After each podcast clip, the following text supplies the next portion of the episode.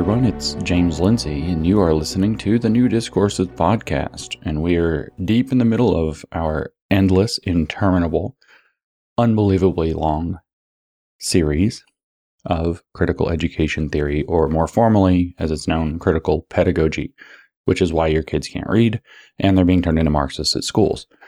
So, as you know, if you're following the podcast, if you keep up with it, we're eyeballs deep in the middle of a very long Paulo Freire series. If you don't know who he is, because you're just stumbling in here, Paulo Freire is the Brazilian educator, uh, Marxist Brazilian educator, liberation theologian, which means a Marxist posing as a Catholic as well, who ruined South American education by making it Marxist.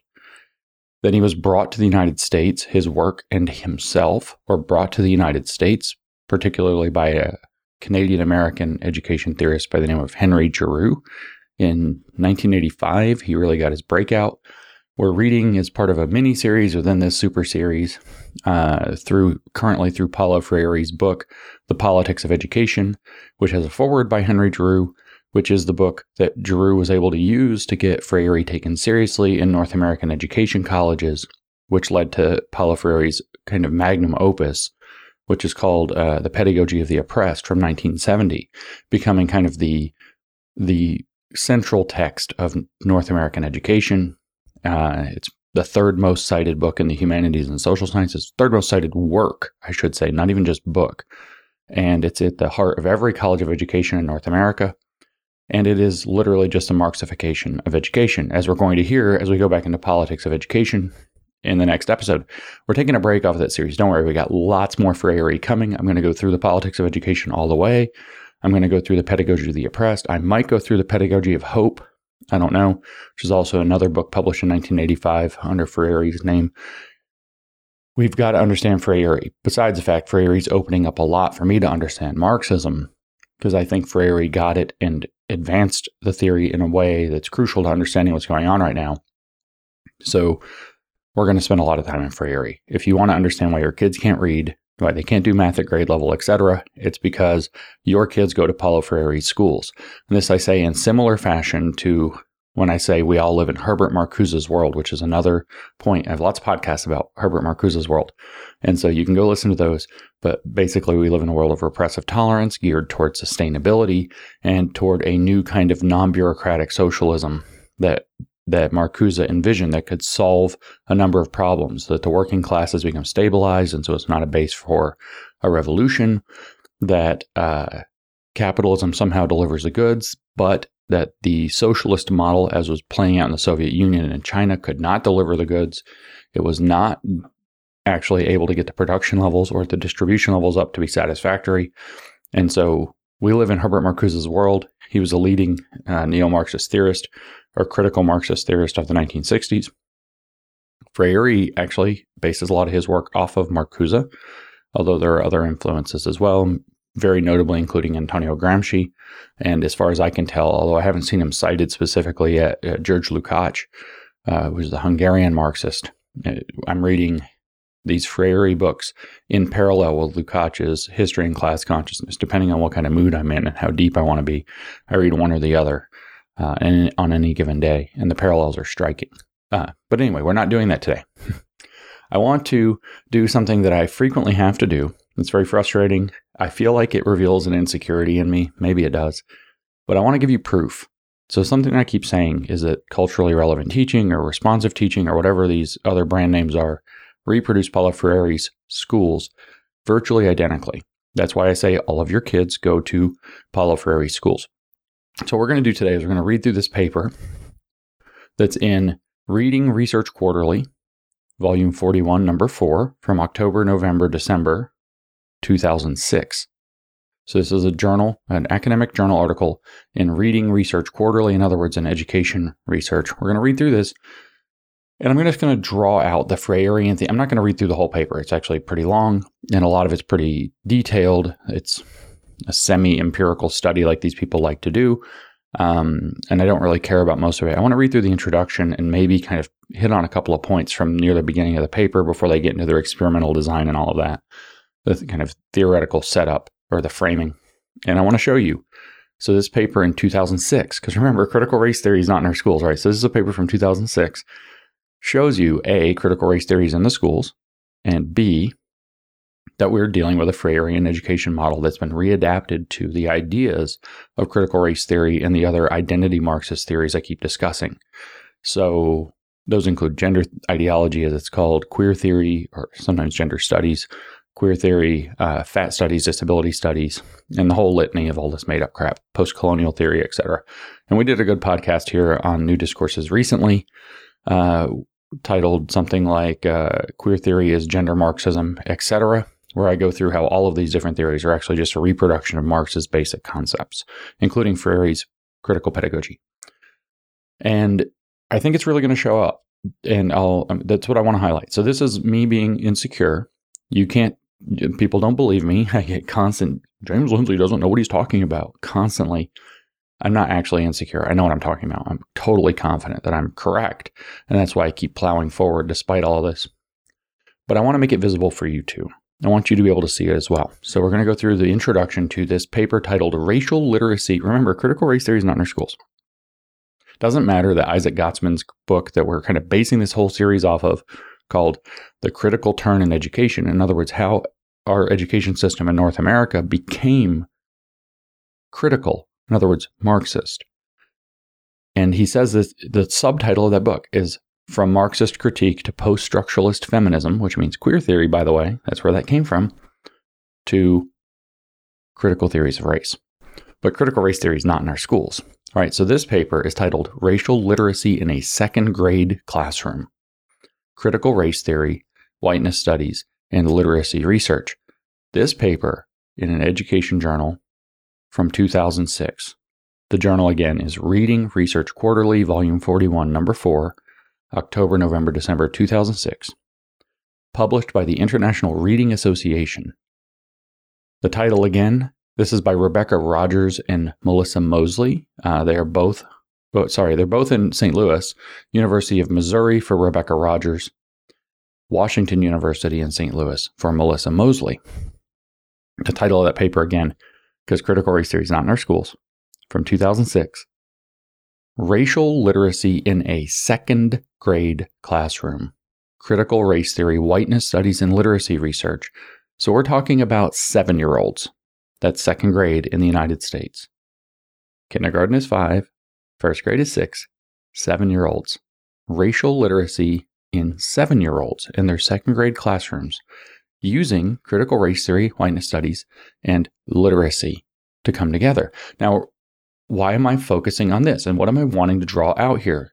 One of the things I have to point out to you, if you have not been following the Freirean series uh, from the Politics of Education that I've been doing, is that Paulo Freire one of his main little tricks. This is actually I have another episode coming. It'll should probably be the next one after this, which we dive into the sixth chapter in two pieces of the politics of education.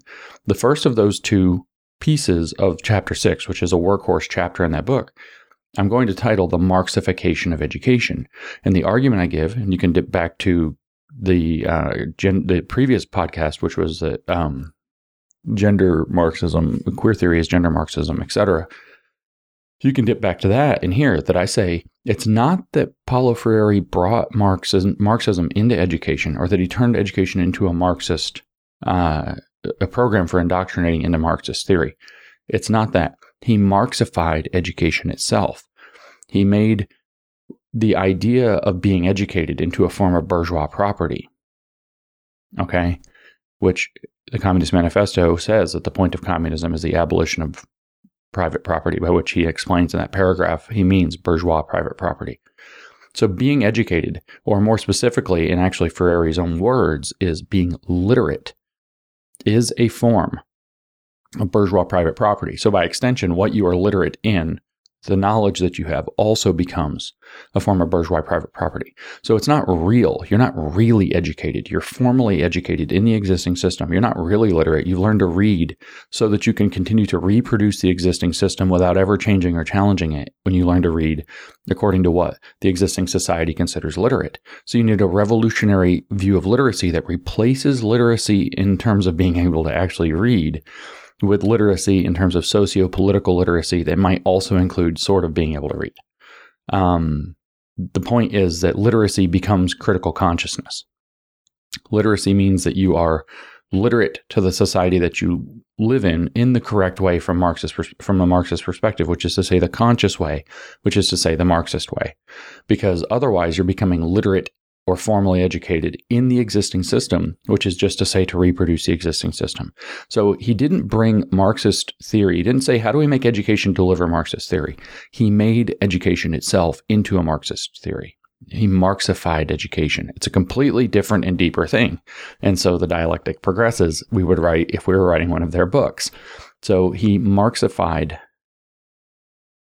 education itself. The very notion of literacy becomes a site of Marxist division.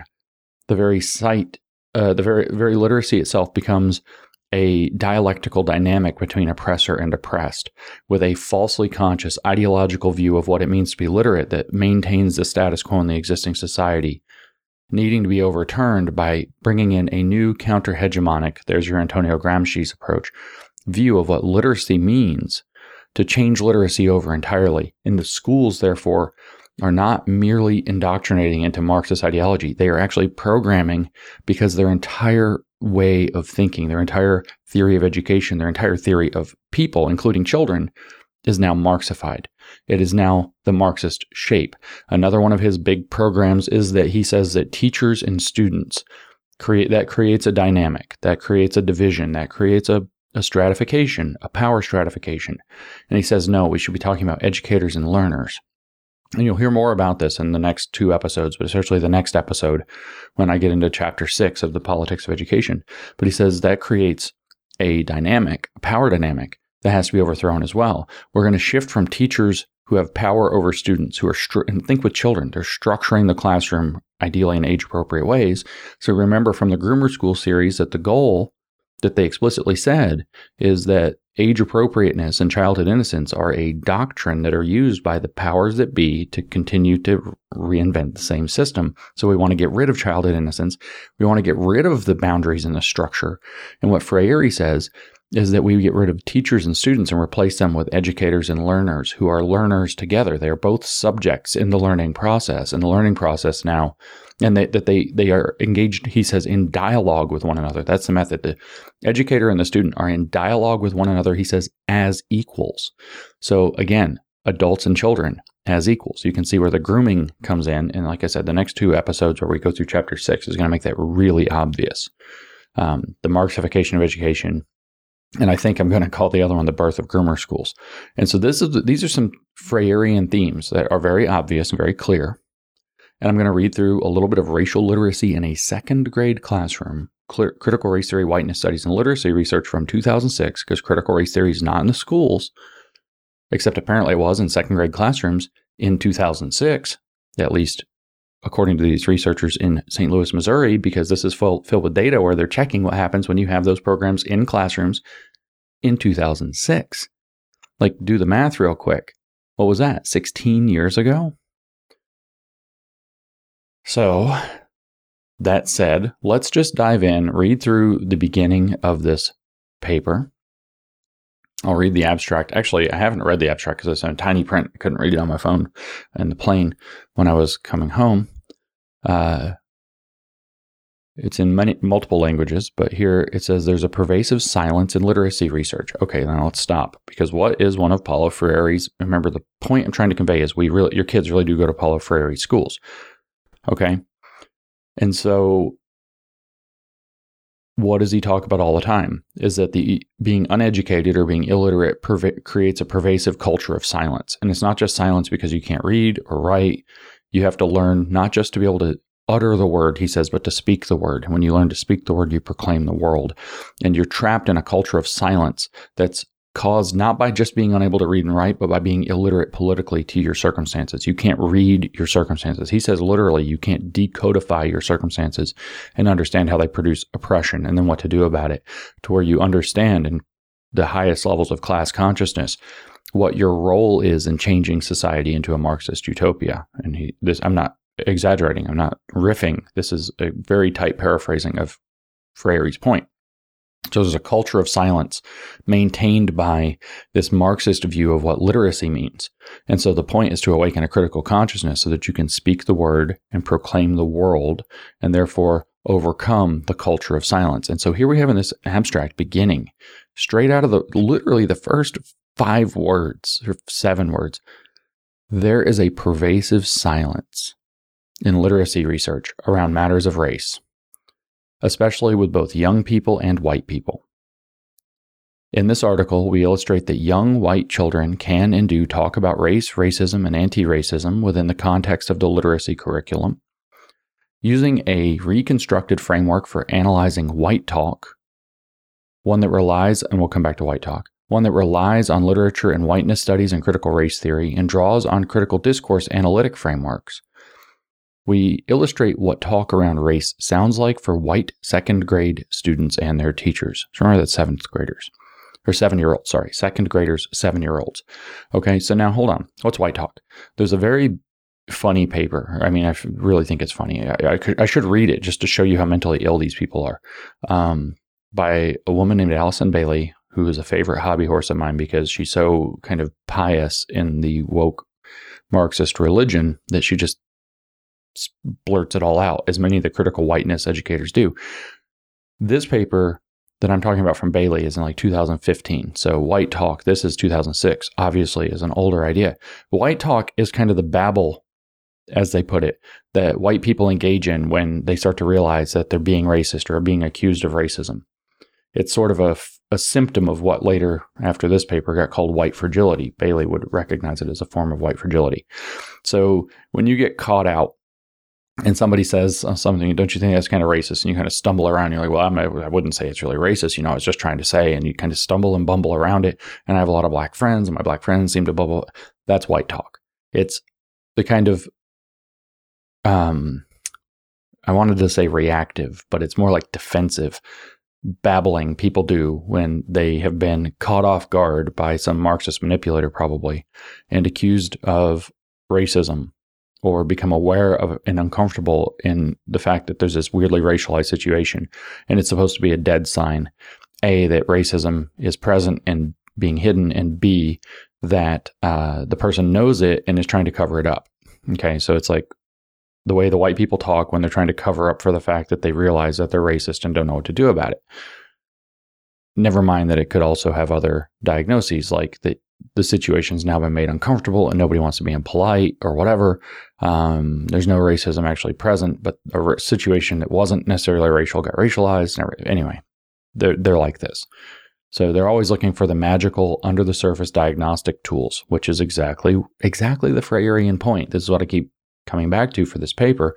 And this point is that you have a codified situation, and the goal is to problematize it so you can decodify it. You're going to hear that in the next couple of episodes as we go through uh, chapter six of the politics of education. And I'm, I'm trying to tell you, I'm going to prime you for that those because you're going to understand it. But first, we're going to see it and we're going to understand it. I'm going to codify and decodify. I'm going to follow his method, if you will. So he said, uh, this abstract, I should say, these two women, they say this research makes several contributions to the literature Okay. We provide a detailed method for coding interactional data using critical discourse analysis and a lens from critical race theory and whiteness studies. Remember, this is second grade. And so, okay. We also illustrate the instability of racial identity formation and the implications for teachers and students when race is addressed in primary classrooms. Ultimately, we argue that racial literacy development, like the other literate process, in the classroom must be guided, of course, by conscious experts, by Gnostics. That was Freire's point too. We have to become conscious. That was Marx's idea. Heretofore, society has evolved kind of blindly, natural selection, and now the conscious, the people who understand the Marxist theory, the scientific Gnostics, who have the correct scientific study of history, can take over and when they take over, they can guide the direction of history consciously. So we can awaken a critical consciousness through education. And in the long run, when we have enough uh, critical consciousness, then we can guide the course of history itself. In other words, eugenics, because society makes man, makes society, makes man, makes society, makes man, is the general Marxist uh, ontology of mankind. I know those are a lot of big words, but that's the metaphysics. What does it mean to be a man? According to Karl Marx, Man is that which makes society, and society in turn makes man by conditioning the range of his subjectivity, by creating social relations that structure the society he lives in and thus delimit his range of understanding.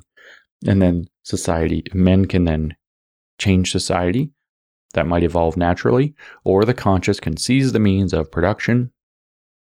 For Marx, material conditions were what determined your consciousness, so you seize the means of material production.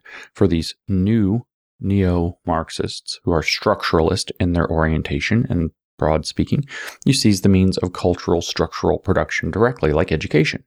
And then the conscious will guide the path of society, which makes a guided path for man, which makes a guided path for society in a kind of cycle so that man and society both become increasingly what Marx said was socialist, aware of being social, which they also called humanist, increasingly humanizing society and man and nature itself into a utopia that will eventually not need a state to do this anymore.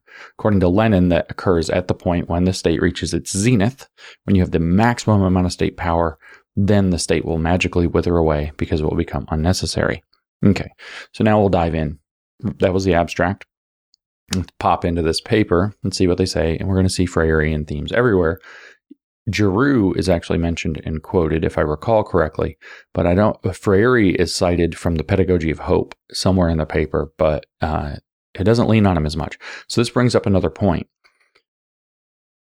This stuff, this way of thinking about the world, which is, you might say, a systemic way of thinking or a structural way of thinking, eventually gets in the water. You don't actually have to cite the people who did it. There's a great example we highlight in Cynical Theories. Helen and Pluckrose and I did in Cynical Theories where Patricia Hill Collins wrote some landmark books in 90 and 93, Black feminist thought in particular, but also intersectionality.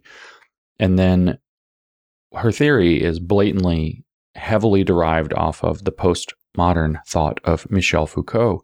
And then later, and we quote in Cynical Theories this being said, that it would be less intersectional to cite Michel Foucault after a black woman retooled his work more appropriately. And so you don't find that many citations to Michel Foucault later. You find citations to Collins, and Foucault's ideas have been written out of this. We give another example uh, from Kristie Dotson, if I recall correctly, and she's talking about something like epistemic violence, which was originally an idea that was from Michel Foucault, but she cites Gayatri Spivak, uh, a post colonial theorist. And so you go back to that citation from Gayatri Spivak, which is a landmark 1988 paper, if I have the date right, called Can the Subaltern Speak? Very famous paper. And on every page, Spivak credits epistemic oppression and violence to Michel Foucault and his philosophy, but you don't see Kristie Dotson do it. And so Michel Foucault, a white man, gets written out of his own theory. And this is so this stuff and wasn't intentional sometimes obviously we have that one quote but then sometimes not because this stuff just gets in the water. And because it's a dialectical theory the older modes are actually considered problematic. They've been problematized so you can't platform them platform them anymore. But the way of thought gets into the water that they drink if you will or the air that they breathe. And so they just think this way and this is what they're doing to your kids.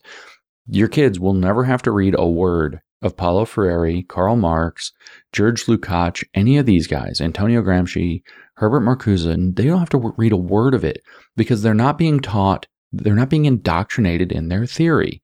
They're being programmed to think that way. They're being programmed to create the dialectical opposition in every single situation. And they call it consciousness. They're being programmed to have a consciousness that puts everything into the master slave dialectical relationship in one form or another, to where, say, in education, they see being educated as just a vestige of the existing oppressive society. So they need a new definition for being educated. And we're going to, like I said, we'll hear more about this as we go through more of the politics of education. But let's just get into this um, pervasive science, how they're going to break the pervasive culture of silence and literacy around race.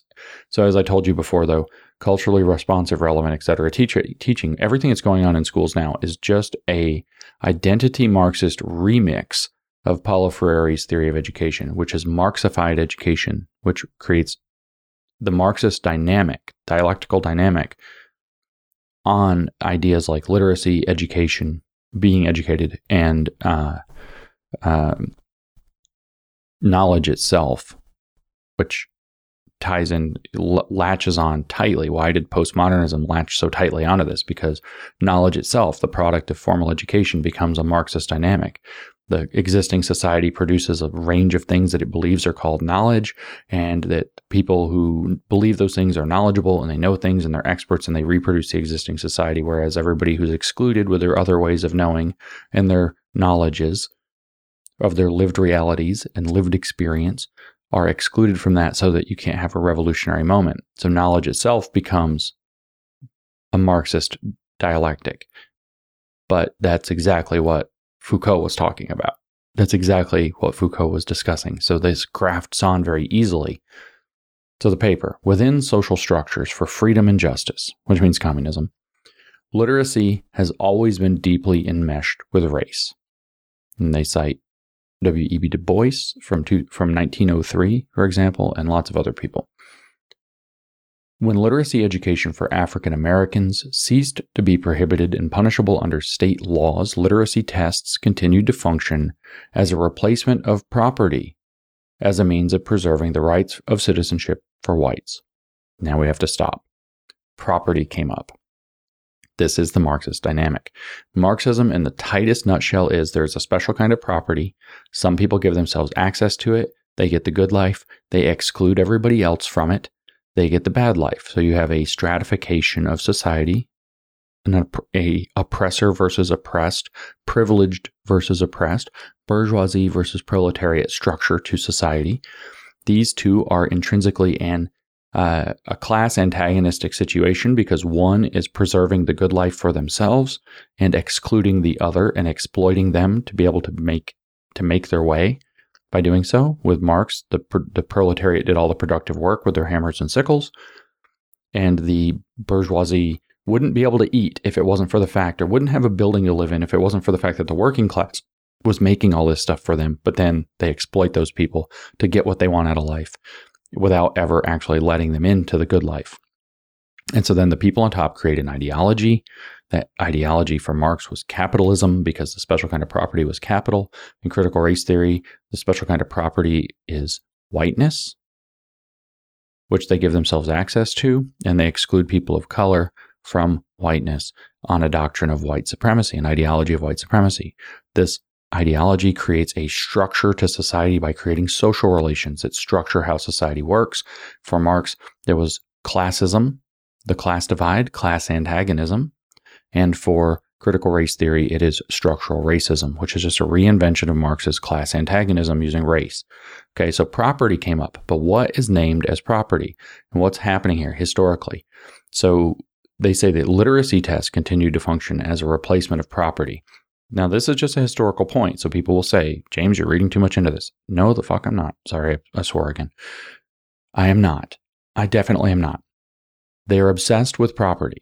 Okay. So back in the day, when the country, for example, was first founded, the only people who could vote were people who owned property. This is called aristocracy. This is what Marx identified as the third stage of history, feudal estates. So the only people who actually had political votes, the only people who actually counted as citizens in the real full sense, this coming over, this was a point Hegel was obsessed with. Is the only people who were really citizens had certain things and they had certain responsibilities, but they were property owners. It was people who had property. And so the only people who could vote were people who held private property. So the only people who were politically enfranchised were property holders. This, of course, by the time Marx was writing, I don't know what was going on to be clear in Europe. My historical chops are catching up, but not great. I'm a mathematician. Uh, damn it, Jim, I'm a mathematician. Um, but in the United States, we had already moved on from that. Uh, so they say now that literacy test, the idea was, well, we're going to exclude black people from full suffrage. And this is a very long time ago. So literacy tests, being educated, became a form of specialized property that enabled certain people to be welcomed into full society and others to be excluded from it. It's the exact Marxist argument. So we, as I've argued before, they said that maybe we abolished slavery. Marx's history is uh, tribal communism, slave economy, aristocracy, capitalism, socialism, and then communism, the six stages of history. And I've argued before that critical race theory views it this way, and now we see it in literacy as well. And that's how you're going to link critical race theory into this literacy model. This is the, them building a bridge between these two Marxist ideas. And it was primitive, uh, anti racist, everybody in the tribe is equal. So primitive equity, followed by slavery, followed by a racial apartheid state segregation, followed by colorblind equality, followed by racial equity enforced by an anti racist department or dictatorship, followed by racial justice. That's the same six stages of history reproduced. And what we have here is there was a property based, material conditions based uh, aristocracy, and it shifted as we left that into capitalism into a racial property based. So, what they're saying is we have to center race, not class by taking up literacy tests that were designed, they claim, to exclude blacks in particular, which is probably largely true in some places at least, maybe everywhere. I don't know. Um, what they're making the argument is is that we've shifted out of a material property and a racial property frame, and there's some kind of thing to being white, but it was being served that, that gave you extra rights, but it was being serviced through hanging it on the idea of literacy as a property right.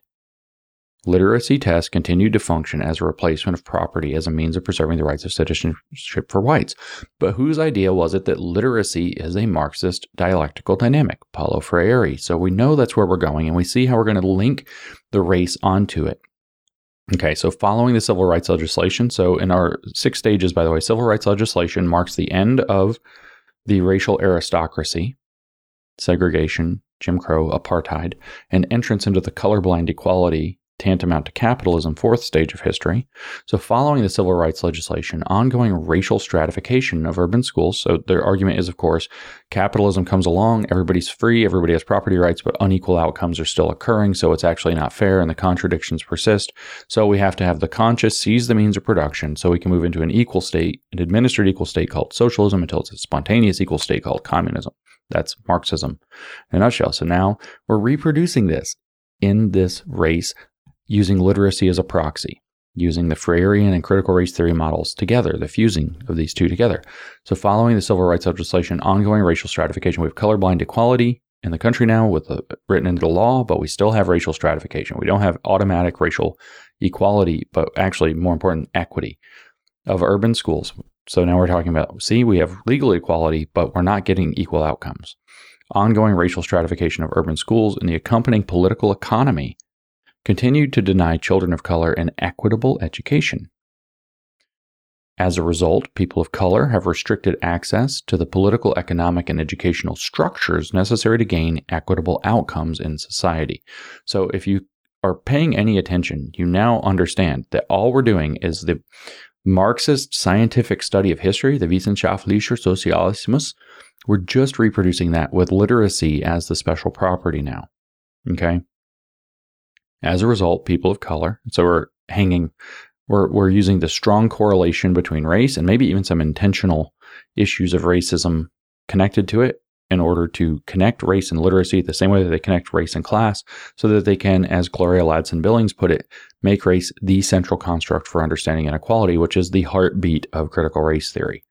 And what they mean is to understand it through a Marxist lens and a Marxist analysis. And so now we see the recreation of the Marxist analysis of history as a result, people of color have restricted access to the political, economic, and educational structures necessary to gain equitable outcomes in society. So the outcomes are the measurement, equal outcomes. So what do they want to install? They're saying colorblind equality came along, equitable outcomes don't happen, the contradictions persist, so we need an enlightened, as we heard in the abstract, anti racist vanguard who's going to come in, set up a system that's going to enforce equitable outcomes over and over and over again until that becomes spontaneous. We need the racial equivalent of socialism, which they call racial equity, until it becomes spontaneous, at which point we'll finally have the racial equivalent of communism, which is racial justice. This social stratification helped to construct literacy education in the U.S. immigration, as well as in the policy and practices of schools, as a right for white children and a privilege for children of color. So, this is this is how they're going to undermine the idea of rights. And you see where they're saying they, there's an ideology now that's constructing this as a right for whites as part of their whiteness and as a privilege, something granted by the power structure, by the whites. If you want to be a person of color and come to a good school, it is a privilege that you get to do that. It's a right for white kids, but it's a privilege for you. That's the that's the crappy argument that they make. And they're just reproducing the Marxist analysis of history in another domain.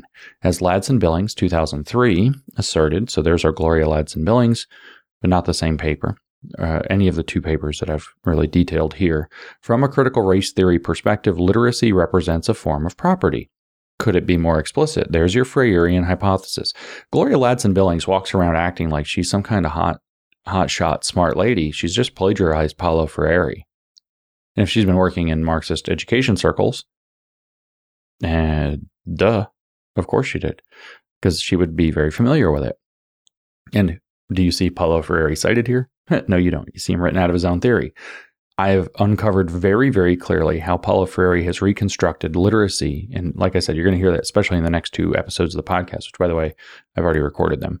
Um, but I want to put this out first. So, as Ladson Billings asserted, from a critical race theory perspective, literacy represents a form of property. And I already uncovered that that's exactly what Freire did in his sort of difficult way to read what he's making. And Ladson Billings, who, by the way, wrote the original paper on A, critical race theory in education in 1995, because it's not in schools, and B, culturally responsive education, or maybe it was relevant. I don't I don't know that there's any significant difference in 1995 as well, the same year.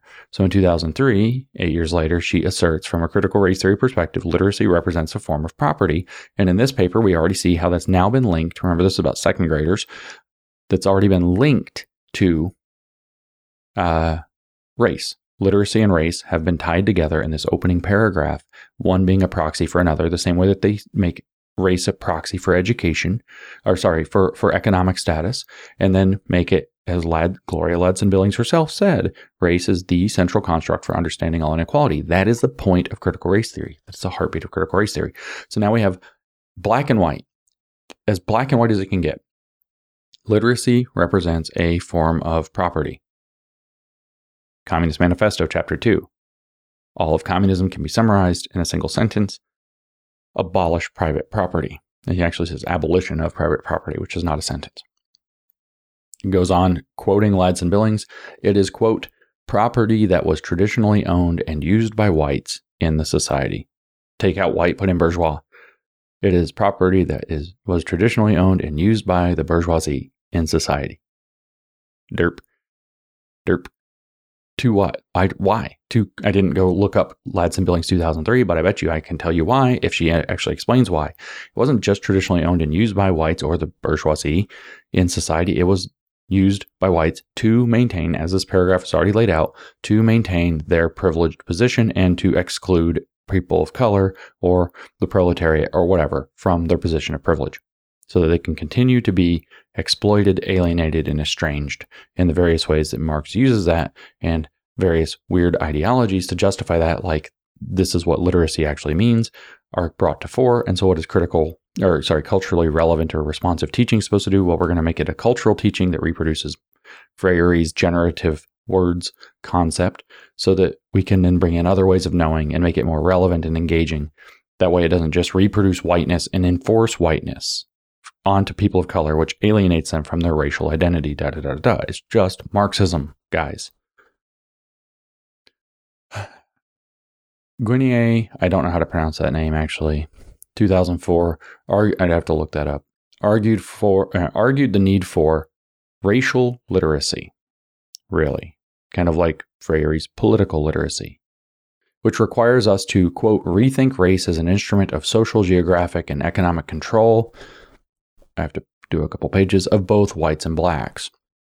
Racial literacy offers a more dynamic framework for understanding American racism. End quote. A racially literate person, according to Guinier 2003, uses, quote, race as a diagnostic device, an analytic tool, an instrument of process. Okay, what does Freire say? well, he says adult, the, the chapter six that I'm going to do two podcasts on soon, or actually done two podcasts on soon, you'll hear soon, is the adult literacy process as a uh, something of freedom. I'd have to look that up again.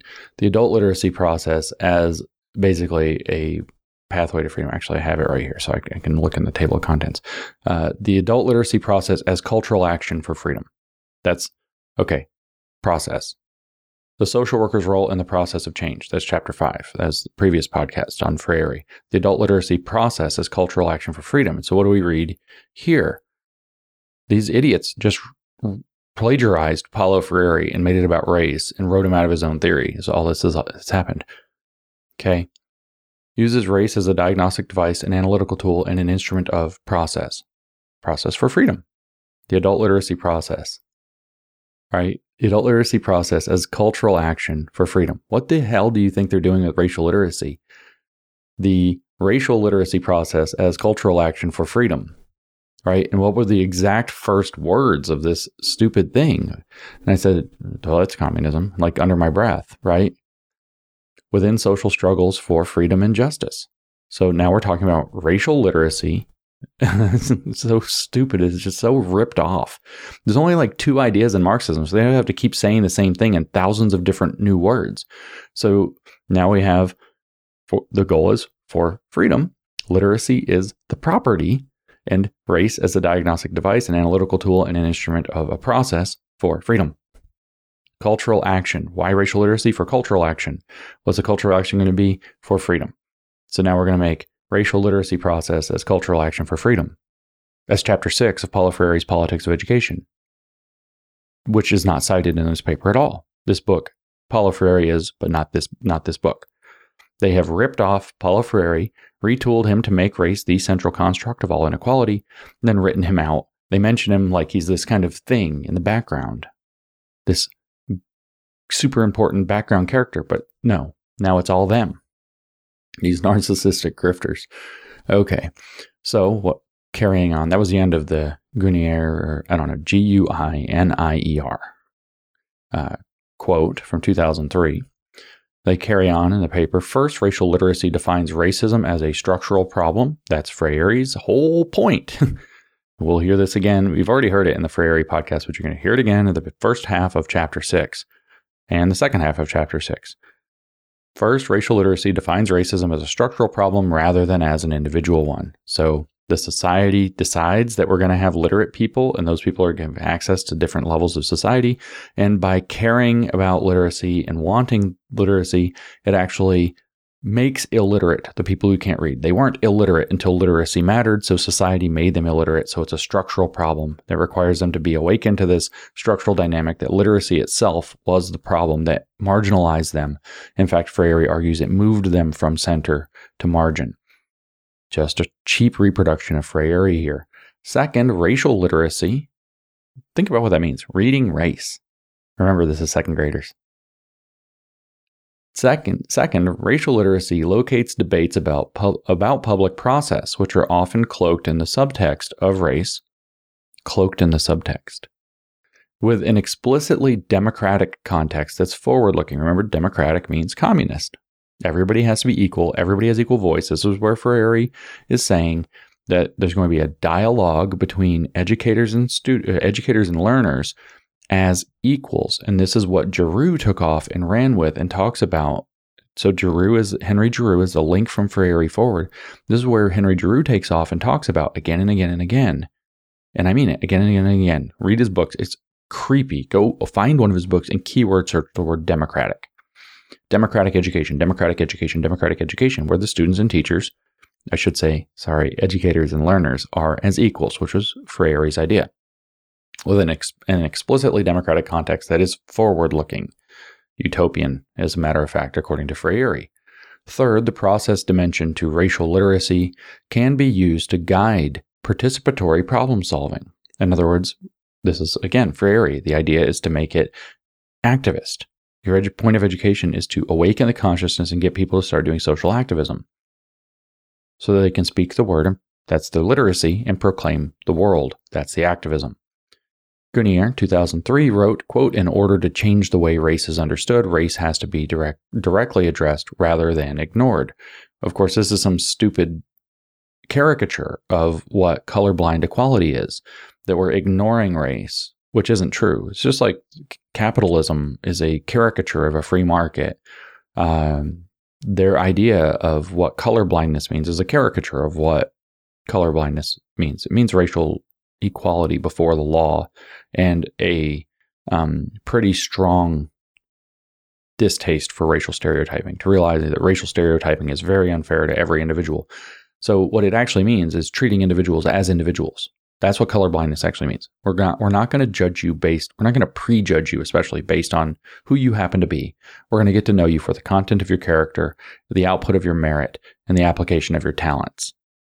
That's colorblindness and they create this caricature where race is ignored. They create a caricature. Exactly like Marxism, create old school Marxism creates a caricature of a free market economy based on private property rights that boils down to cronyism and people not paying for his bills. Literacy education in schools, they, they, they tell us. Notice though, this is just a cheap reproduction of Marxism and Freire in particular. Literacy education in schools must address race, racism, and anti racism in an educative manner to prepare children to participate in U.S. democracy. So we can't have political change if we don't teach racial literacy as a process for cultural action, for change, for freedom. What was it from Freire, the social worker? Uh, the social worker's role in the process of change. That's chapter five. Chapter six, the adult literacy process is a cultural action for freedom or of freedom. Okay. Now we have literacy education in schools, which is going to be racial literacy, is going to be required, must address race, racism, and anti racism in an educative manner to prepare children to participate in U.S. democracy. Remember, U.S. democracy is not real democracy, true democracy, until first it's proletarian democracy, the socialist equivalent, where it's fake, where only the party has any power because they're the enlightened ones. And then eventually everybody is as equals. And so true democracy emerges on the other side of proletarian democracy. But right now we have bourgeois democracy. That's Lenin. Lenin says what the West calls democracy is bourgeois democracy. We need proletarian democracy, where the only people who have voice are the party, aka a dictatorship by the party. And eventually the party will wither away because it's unnecessary, because everybody will be the party. Then we'll have true democracy when everybody's truly equal. However, we're told as Greene and Abbott Perkins 2003 have pointed out, there is a noticeable silence in literacy research and teaching around issues of race, racism, and anti racism. Culture of silence, Freire. Every sentence, guys. Conversations about race and literacy research are framed in the language of diversity, multicultural education, culturally relevant education, and multi literacies. And so now you're just hearing brand names for which all this same Marxist package are being sold. These are different boxes. Like imagine the same garbage. It's funny because communist countries don't have chocolate. But imagine the same garbage chocolate or whatever, or bread that's 80% sawdust or whatever, 40% sawdust, whatever it is. And then you put it in different boxes. And the boxes look like they have different wrappers. One's a pink box, one's a blue box, one's a green box, one's a red box, one's a black box, and man, don't they look nice? Black box with gold ribbon, red box with green ribbon. Don't they look nice? Conversations about race and literacy research are framed in the language of diversity. Okay, that's a problem then. Multicultural education. That's a problem then. Culturally relevant education. I already told you this is a direct reproduction of Freire. Definitely a problem then. And multi literacies. They love multi everything because the more complex it is, the more guru they get to be and they get to pretend it's really complicated and only these geniuses who apparently can only rip off previous writing because Freire just repackaged Lukács, Lukács just repackaged Marx. And then these idiots just repackaged Freire and then pretended they didn't. They're idiots. They're idiots. They're very strategic and they never freaking stop and they're zealots, but they're idiots. They don't have any original ideas. None of the the uh, Marx maybe has some original ideas, but he was kind of repackaging Hegel. And Hegel was repackaging, Hegel probably did have some original ideas, but he was ripping off of Rousseau. Maybe Rousseau actually was creative. There hasn't been any creativity on the left since the dialectic came into prominence, though. They all just reproduce this exact same garbage in lots of words in some new domain, and it surprisingly takes them decades to figure it out. Like if these people are actually smart, Marx would have laid this stuff out in 1848 with the Communist Manifesto, and by 1850 you would have had the race version, the sex version, the gender. You would have had everything, all of them, everywhere you could imagine a power dynamic. You would have direct reproduction. No, it took them a freaking century and a half. They're not smart. They can't generalize. I mean, it's my mathematician flex, but they can't generalize for shit. And that's why these idiot, very smart people can't see it. They're like, no, Marxism is about edu- it's about economics. No, you stupid idiots. You can't generalize. You can't generalize for one second. You make fun of my PhD thesis. You make fun of it, but it's a broad generalization of a whole bunch of stuff that people on the surface would say are very different, and they're not. You can't generalize. That's your problem. That's why these idiots take 150 years to come up with something you could come up with literally in about three weeks if you knew what it like. If you actually understood Marxist thought as a starting point, you could recreate all of these theories, not all the pages of writing, all the ideas, the core essence of them in about a week. It's really that stupid. It's unbelievable that it keeps tricking people. It's unbelievable how many people with PhDs in philosophy and stuff literally can't see it. They're looking at the economic tree and they're like, I'm not in a forest. So stupid. Anyway, sorry, that was my rant. Multicultural educators observed that white teachers can engage with multicultural education without ever having to interrogate the ways that white people are the beneficiaries of inequality in society. Indeed, Ladson Billings, 2003, pointed out that in classrooms, even when teachers use children's books that explicitly children's books that explicitly deal with the matters with matters of race and racism, they do not talk about race. This may be because of a lack of critical analysis of classroom discourse around these matters. So this is where Freire is saying even when something like a relevant concept comes up in literacy education, instead of just disjointed syllables and silly examples of practice sentences that that teach people to read, like hooked on phonics, like see see Dick, see Jane, see Dick run, see Jane run, see Dick and Jane run. Uh, sound out the words, kids.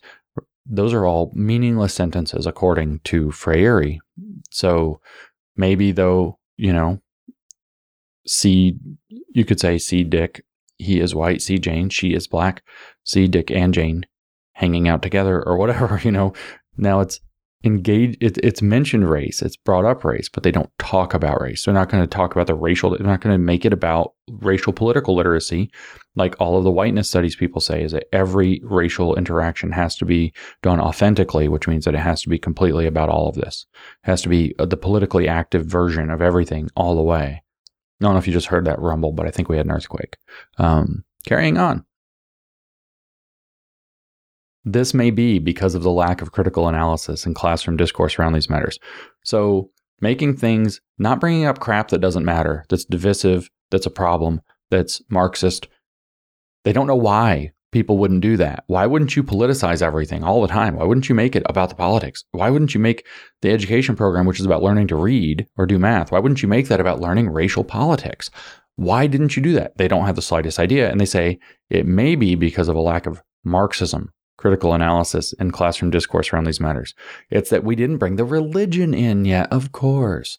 Therefore, a deeper exploration of the ensnarement of race, literacy, and whiteness is in order. That's all they do. We have to talk about this on our terms because we're obsessive about it. Our research and pedagogy, they say, are situated, they love that, within two complementary literacy frameworks that offer reconciliation between accelerative and critical approaches to literacy education. For example, Dozier, Johnston, and Rogers 2005. Didn't see Paulo Freire here, but it's funny how he comes up in literally every sentence. We refer to this approach as teaching for literacy acceleration within a critical framework. Oh, wow. We need a reconciliation between accelerative, which, whatever that means, probably means accelerating the existing uh, system, and critical, which means tearing down the existing system, approaches. So we're going to reconcile them by creating exactly what these idiot Marxists do all the time the thesis, antithesis, synthesis. And what is the synthesis? It's take the two things and put a hyphen between them. That's basically what it boils down to. You don't have we have teachers and students. Paulo Freire says we need teacher students and student teachers. And later, that was in, in Pedagogy of the Oppressed. By the time he gets to uh, Politics of Education, he says we need educators and learners. They come up with new words that hide that stupid hyphen. You just mix two ideas that don't go together and hyphenate them. Literally, this is what they do. Right. And so now what we have is We refer to this approach as teaching for literacy acceleration within a critical framework. Okay. We're just going to do it within that, which is what they do all the time. What did they do uh, with critical constructivism, which is the formal name for woke? For woke Marxism, critical constructivism. It's the fusion of critical theory and postmodern social constructivism, and which is actually just a advanced accelerated derivative off of Marxist social constructivism. So what in the world did they do? Well, they said, well, we're going to do the postmodern deconstruction, but we're going to bring in the idea that race was imposed. So we're going to add, we're going to just put the critical into the constructivism. Okay, so now it's not social constructivism, which would tear down our ability to say that there are these stratifications because the categories would be blurred out of existence, would be deconstructed out of existence. And that would be not good for being able to do a critical theory to awaken a proletariat, to create, as Kimberlé Crenshaw called it, a meaningful politic of identity and an anchor for subjectivity of the oppressed masses. Therefore, what we're going to do is we're just going to put them together. Now we're going to get rid of social constructivism, say it's problematic, create critical constructivism by just hammering these two things together, even though they technically don't go together. The deconstructive approach is going to deconstruct everything except this thing, which is different because it's imposed, because there's a secret power dynamic that works like a pagan god making it happen. This is all they ever do. So now we're going to fuse these two approaches to education, and we're going to call it literacy acceleration within a critical framework. All right. Same trick, different day. Critical frameworks, which attend to matters of social justice, do not often attend to the details of teaching for acceleration. Then give some examples of four exceptions. See one, two, three, four, five, six different other papers. So apparently they do. They don't, but apparently they do. For exceptions, see lots of things. Teaching for literacy acceleration, a set of approaches that uh, focus on developing flexible strategic reading and writing in student uh, students' zone of proximal development does not often attend to matters of power, justice, and race. So we recall to uh, respond to a call by Nieto in 2003. Go, hang on a second before we go to that part. Teaching for literacy acceleration. In other words, so literacy acceleration they describe as a set of approaches that focus on developing flexible strategic reading and writing in, stu- in students' zone, there's got to be a typo there, of proximal development. Proximal means near, close to, close to where you are. Okay, so like your shoulder is proximal to your elbow uh, in comparison because it's closer to your core, to your body, right? And your elbow, I should say, your elbow is distal to your shoulder, your wrist is distal to your elbow, and your fingertips are distal to your wrist. And the opposite of that is proximal. So your wrist is more proximal than your fingertips, your elbow is more proximal than your wrist, your shoulder is more proximal than your uh, elbow. Okay, so that's what that word means. And so get really close to where the kids already are and then build on that to accelerate their flexibility of their reading and writing skills. I don't know if this is a good approach to reading and writing or not, but I'm going to say that they're saying the problem with it is that it often does not attend to matters of power, justice, and race. That just like Freire says, if we actually teach people to read through syllables, phonics, etc., practice sentences, then we're going to ignore the fact of their political conditions. We're going to ignore the context in which they are embedded, which has to be the real focus. So we respond to a call by Nieto, who probably just stole it from Freire, if I had to guess. Quote, Racism is a problem that must be confronted in research, in classroom practice, in the assumption and beliefs that researchers and teachers have about the intelligence and capabilities of children of color, and even in the very way we understand literacy. So they project out the fact that they think black kids are stupid, where most people don't do that. They project that outward and then say these are the these are assumptions that people have, like who? Like you. That's who have about the intelligence and capabilities of children of color. Now, where in the world did that come from? I'll give you three guesses besides the projection. I'll give you three guesses. Just kidding, you only need one. It's Paulo Freire, which we're going to hear again as we go through chapter six in the coming podcasts. So listen for it when we get there. Again and again and again. We've already heard it throughout some of the book, but we're going to hear it brought up explicitly in the chapter six. Um, that the formally educated believe that the peasants are stupid, that they have insufficient intelligence and capabilities. We've already heard that there's these models, the nutritionist model of education, he puts it, where the goal is to come in and feed the illiterate, the words so that they can be nourished to be able to participate in the existing society. The banking model of education, where the literate are going to deposit words into and ideas and skills into the peasants, the illiterate, so that they can become functional in the existing society and capitalize upon the investment placed into them as though they were bank accounts that are empty and to be filled up. The illiterate as the empty man is literally a section in chapter six of the politics of education. Okay we have the he, he in early on in the book he says that it creates this messianic savior model of education that the the poor illiterate needs to be saved from his illiteracy so they go around scouring the edges of the cities and towns to find illiterates and to save them from their illiteracy by bringing them into uh, the the the heaven state of being literate and it's all he says. this is like reading Ibram Kendi, who's like, people believe all these bad things about black people most people just don't believe. And he's like, all white people believe this. And so, unless they're anti racist, of course. And so now we see it again.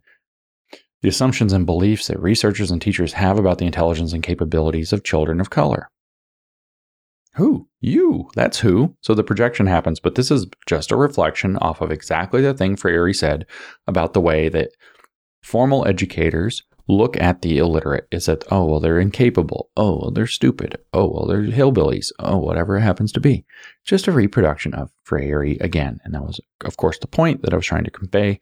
This paper for second graders using critical race theory and whiteness studies explicitly in literacy education of second graders to create racial literacy is just a reproduction of Paulo Freire. This is Paulo Freire is extremely relevant, and your kids go to Paulo Freire schools.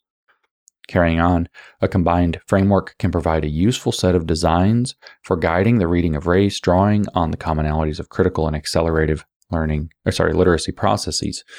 In this article, we carry out a multi layered analysis because the more complex it is, the more guru status, consultant status they have. Oh, it's so complex. You have to hire me as a consultant to make it clear.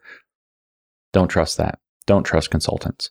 Using a critical discourse analysis, CDA, which we used a lot in our bullshit uh, grievance studies papers to conclude whatever we wanted, within the ethnographic context of a second grade public school classroom in the Midwestern United States, since they're both from Missouri, I'm assuming this was in Missouri, which means I assume that critical race theory was being taught and experimented with in Missouri classrooms in 2006 and before to write this paper.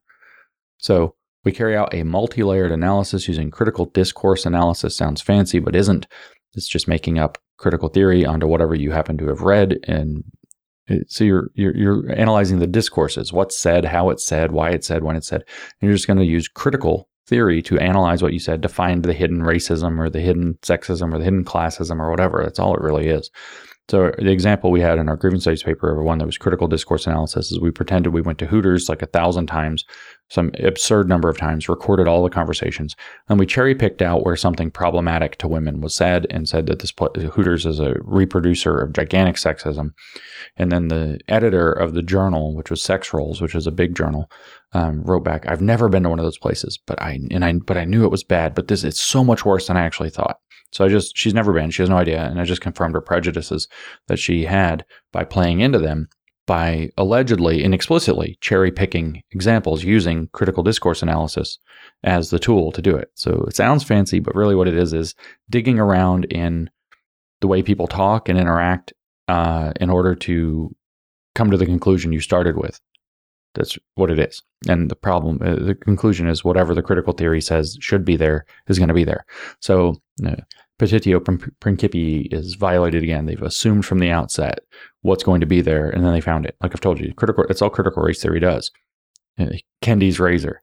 That's exactly like Occam's razor, but the answer is always racism. You know, the ra- the racist uh, Occam's razor is that the most parsimonious explanation is probably correct. Kendi's razor says the most racist explanation is probably correct. So, a multi layered analysis sounds so fancy. Using critical discourse analysis sounds so fancy.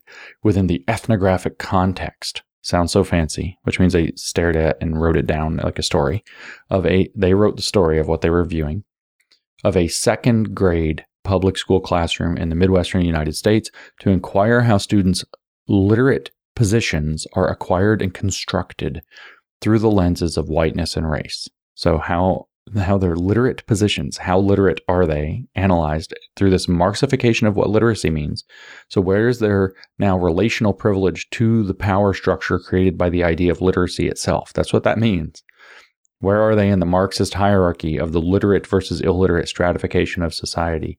And how is that actually acquired and constructed through the lenses of whiteness and race? Which means whiteness and race means they're going to use critical race theory as race Marxism to analyze literacy status. And you're, so you get these two Marxist theories critical pedagogy and critical race theory one of the idea of literacy, education, and knowledge, one of um, whiteness versus exclusion from whiteness or people of color.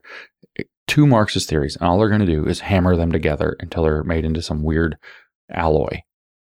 That's what's happening. As a universe, so Marxism all the way down, Freire reproduced. As a university, it's, it's exactly what I told you about culturally relevant teaching, like five thousand times in the Freire podcasts. By the way, it is it is that they figured out a way to repackage the exact same ideas that Freirean education under identity Marxist or race Marxist identity politics. That's all it is. And this is them hammering it together to create some goofy alloy um, that allegedly is, is, synthetic. So it's allegedly stronger than both, but it's actually weaker than both and is going to fall apart. As a university researcher and second grade teacher, both white. Oh, what? Well, first of all, how are you both A? But you, never mind, you're, you're, as a second grade teacher who doesn't know basic grammar, both white. What a friggin' surprise. What a frickin' surprise. Let me just read that again because it's really funny that they're second grade teachers and their grammar is wrong. As a university researcher and second grade teacher, oh, wait, it's two people. I get it. So one's a university researcher and one's a teacher. I got it. Never mind. I thought they were both, they were describing themselves both white. What a surprise. You're both white.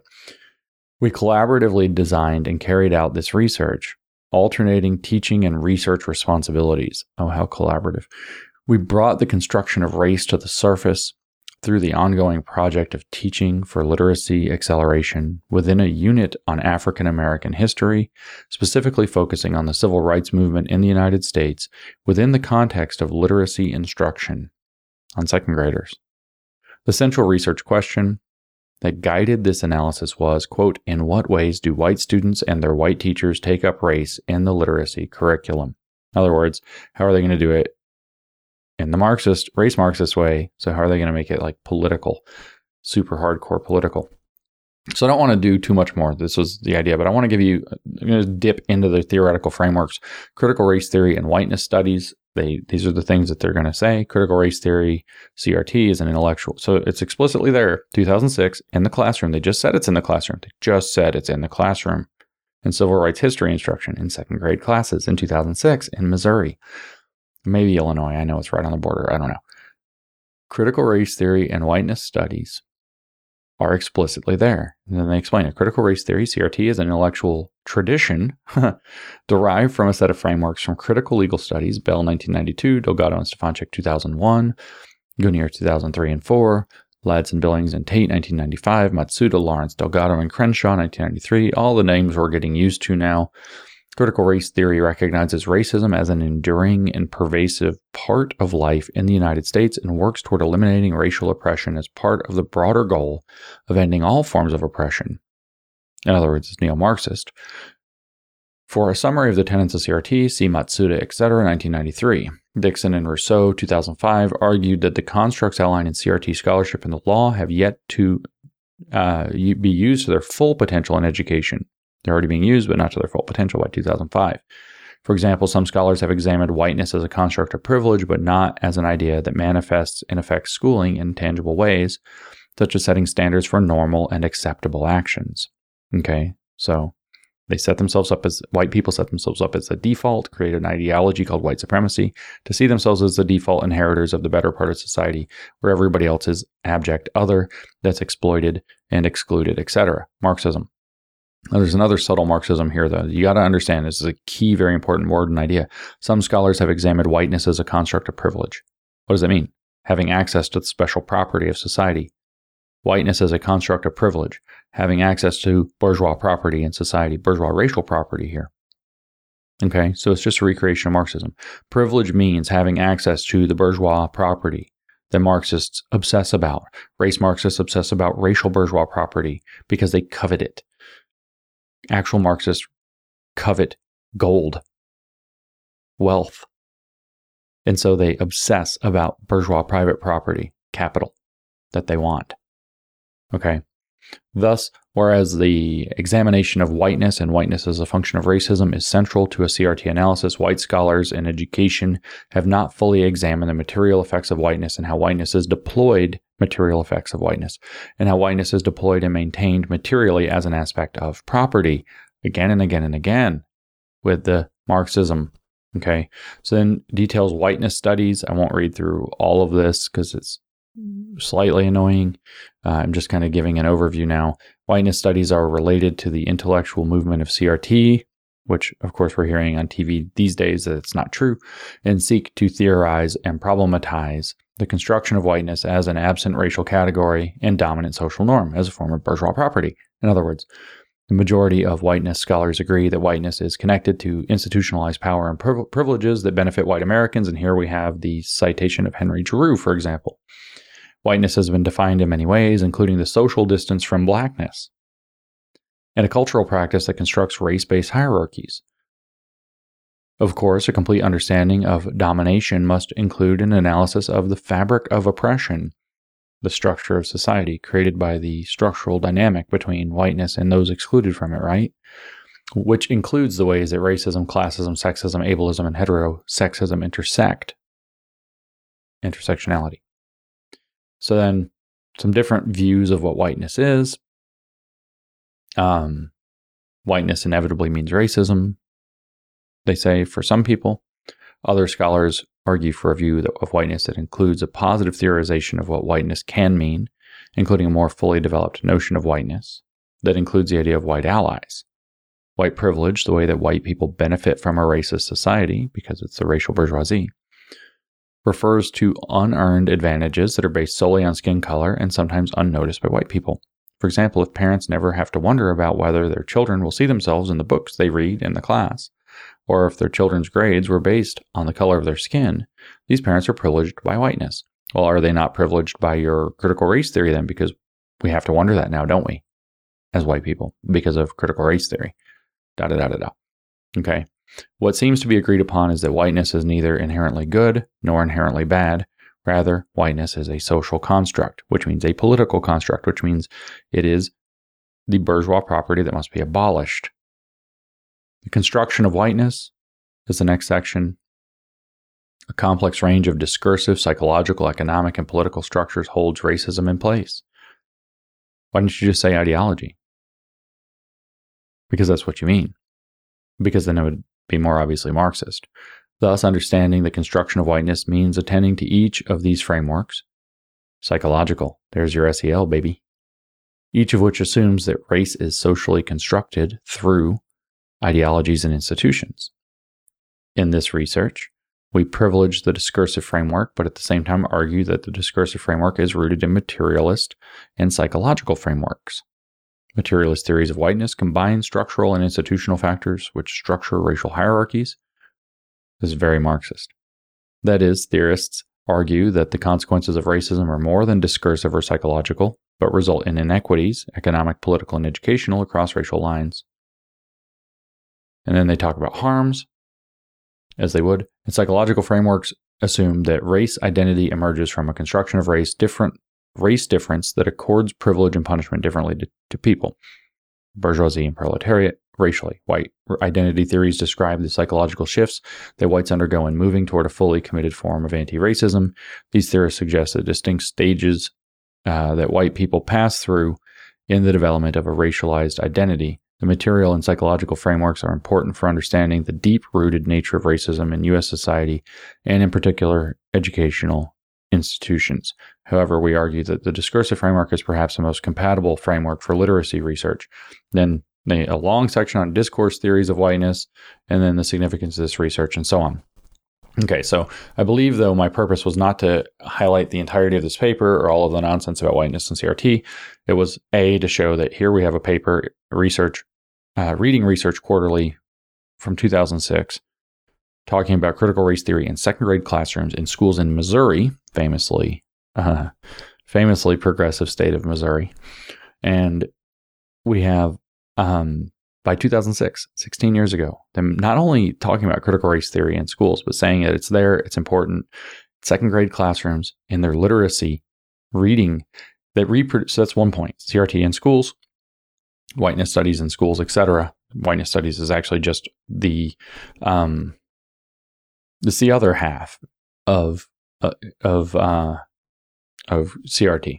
It is critical race theory applied to the white racial identity rather than racial identities overall, and so uh, very specifically. And its point is to awaken within that racial bourgeoisie the consciousness of their bourgeois status so that they'll want to abolish it. That's what whiteness studies is actually for. Uh, it's Marxist. And it's like where Marxists would have targeted the bourgeoisie to make them feel guilty so that they would support socialist aims. That's ultimately all it's for. And so that was goal number one, achieved, unambiguous, undeniable. But goal number two is to say that this is just a repackaging of Paulo Freire. And so here by 2006, we see the package, repackaging of Freire into racial terms, into race Marxism terms, the fusion, the hammering together of race Marxism and education Marxism into one thing.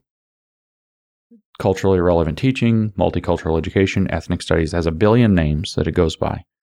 And all you see, sentence after sentence after sentence after sentence, is Freire's core ideas being reproduced.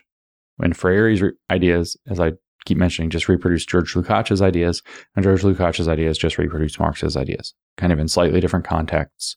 And so, just a short little uh, diversion from our exploration directly of Paulo Freire and his book, uh, The Politics of Education, which is one of at least two, but maybe three Freire books we'll go through here on the New Discourses Podcast Critical Education Series, to convince you that what I'm telling you is true. What we're seeing in education today, especially with race, sex, gender, etc., all of these identity Marxist theories, whether it's race Marxism, gender Marxism, sex Marxism, sexuality Marxism, disability or ability Marxism, fat Marxism, uh, national origin Marxism and post colonial theory, climate Marxism and climate justice. Uh, I always neglect to mention that we have vaccine Marxism, really, in a sense, um, with the, your so called clean and unclean people, masked and unmasked people, etc. All of this, all of this at least with the identity politics stuff, maybe not so much with the, the last couple. They're just reproductions of Marxism. That's true. But all of the identity Marxist stuff has just been reproduced in the context of education. Social emotional learning, as you heard, they're using the relevance of psychology because neo Marxists fused Freud and therefore psychological theories. Uh, also, sociology, like Weber, Max Weber, his uh, sociological theories, but we're really looking at Freud. We're looking at psychologists like Erich Fromm, who were in the Frankfurt School who brought in tons of uh, psychological bearing onto this, and now it's being brought into ideas like racial trauma. It's just being repackaged. I guarantee you, if we dig into racial trauma, blah blah blah, in the CRT way, we're going to find out that it just repackages some garbage that probably Erich Fromm wrote or that Herbert Marcuse wrote or something like this. I, I guarantee you, we would find this out. And so I haven't done that work yet, but I bet you, I would bet you dollars to donuts, however we're supposed to say it, donuts I guess it's like a bad trade now because of inflation, but um, super inflation. I think donuts are way more than a dollar now. Uh, but anyway, maybe it should be. I'm going to bet you donuts to dollars. Um, that that what we would find is a direct repackaging there. And so what I'm saying though is Paulo Freire's education has been repackaged into Marxist theories. Social emotional learning is kind of the I still think it's not best to say social emotional learning is um, a reproduction of critical race theory or the new branding of critical race theory. It's not. It's the hypodermic needle and that's injecting into people all these identity identity Marxist theories based and couched into the Freirean model. And like I've kind of revealed as we were reading through chapter five of the politics of education, where Freire says that the educator's job and the social worker's job are largely the same thing, which is to raise social literacy to replace actual literacy with social political, aka Marxist literacy, aka critical consciousness, or awakening a Marxist consciousness in their charges, in this case, children. So it's dragging social work into education, making education into social work. As a matter of fact, that's social emotional learning. Just like the hypodermic needle, it's injecting all of this Marxist poison into your kids.